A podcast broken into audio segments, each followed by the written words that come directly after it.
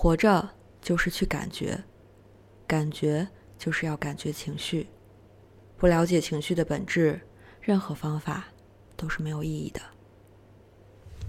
Hello，糖娃们，这周读书了吗？我是每周都要读一本书的店长王瑞，一名心理学入坑十年的留美心理咨询师。这里是安慰剂心想一个心理学变成一种生活方式的地方，欢迎来到我们每周一期的心理学好书栏目。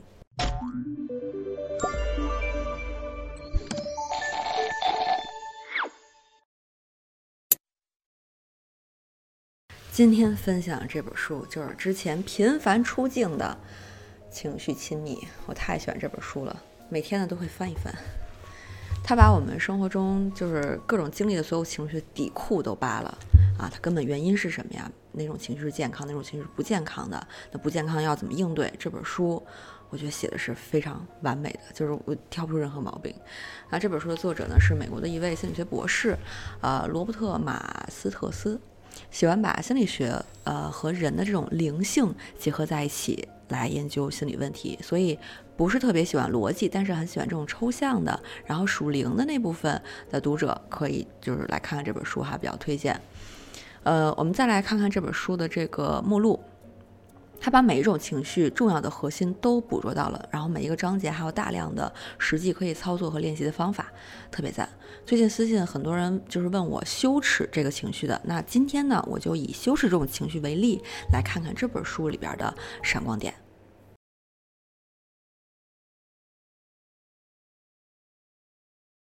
羞耻的本质是什么呢？就是我们无法满足别人，或者说呃自己给自己的价值标准。之所以这样，是因为我们在成长的过程当中，那个最初的羞辱我们的人，我们把他的价值观给吸收了。比如说考得好才可以骄傲，然后你考成这样还有脸见人啊！我都教了你这么多遍，你怎么还不会？那么没用呢？如果小时候经常听到这样的声音，那这些外界的声音呢，就会变成我们的自我标准，好像我们自己也是这么想的，认为这样才是对的。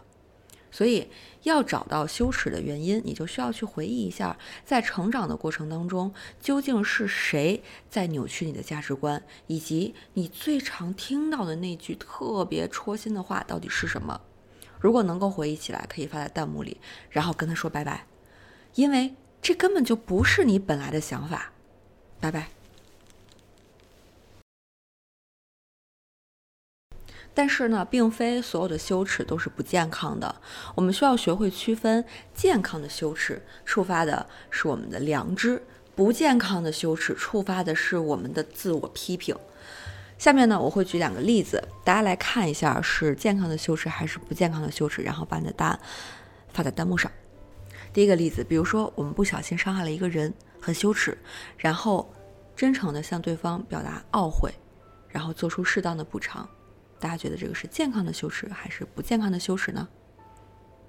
我想弹幕应该是能够准确的判断的，这是健康的羞耻，它可以帮助我们更好的去维护，呃，我们重要的人的人际关系。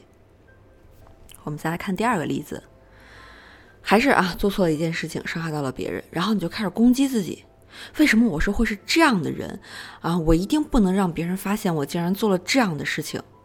大家觉得这个是健康的羞耻还是不健康的羞耻呢？对的，这个是不健康的羞耻。不健康的羞耻会让我们想要隐瞒、遮掩、逃避，或者说过分补偿对方造成的讨好，同时呢，还会伴随着强烈的自我攻击。而且，如果一旦暴露，羞耻就会在一两秒钟之内，让我们就好像是。那种在公共场合脱得一丝不挂的人，然后把我们整个人击败、击碎、粉碎，在那一瞬间，我们好像就无地自容了，都不配生活在这个世界上了。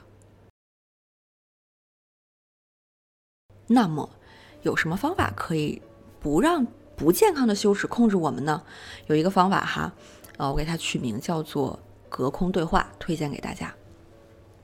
第一步。回忆你最近感受到的强烈羞耻的时刻，也可以是你曾经呃成长记忆过程当中的羞耻时刻，然后想象着自己回到那个场景当中啊，大概持续一两分钟，然后再想象自己对于那个让自己羞耻的人的愤怒啊，把你愤怒的情绪调动出来。第二步，表达愤怒。这个时候，你可以站起来，然后挺起胸，想象着那种愤怒充满你身体的感觉，然后不断的放大这种愤怒的情绪，并尝试将愤怒的声音大声的，你甚至可以吼出来，比如你有什么资格这样说我？你为什么要这么伤害一个无辜的人？做错了改正不就好了吗？为什么死咬着我不放？直到你感觉把你内心的愤怒都表达出来了为止。第三步，拥抱自己。从刚才站立的姿势坐下，深呼吸，想象着自己拥抱着这个受委屈的自己，然后可以在心里跟自己说，或者说你真的可以轻声的就说出声来，没事儿的。有羞耻感也没事儿的，表达愤怒真的很了不起，一切都会没事儿的。等自己的情绪恢复平静了，那这个过程就结束了。这个方法的效果跟大家说是立竿见影的。你可能还没准备好要去面对自己最痛苦的羞耻，那就从你最轻的这个程度开始练习，不用一下就把自己回忆里边你最没有办法面对的你你扯出来哈。这个一定要循序渐进的梯度的去进行练习。当然，你也有可能第一次感觉不到自己任何的愤怒，因为你长期压抑导致的这种习惯，那就假装愤怒嘛，假装生气，你演出来这个效果。呃，虽然不能说完全一样啊，但是呢，它可以慢慢帮助你找到真实表达自己情绪的感觉。呃，其他的情绪呢，你也可以在这本书里边找到。因为我刚才主要是拿羞耻这个情绪作为一个，呃，就是给大家参考，就这本书它会怎么样去，呃，挖掘我们的情绪，它的原因呀、本质呀、方法呀，在这个书里边都会聊到。非常非常的详细，可以说是我们情绪的一个嗯工具库的感觉。那最后呢，我再跟大家分享一下这本书里边我非常喜欢的两个段落。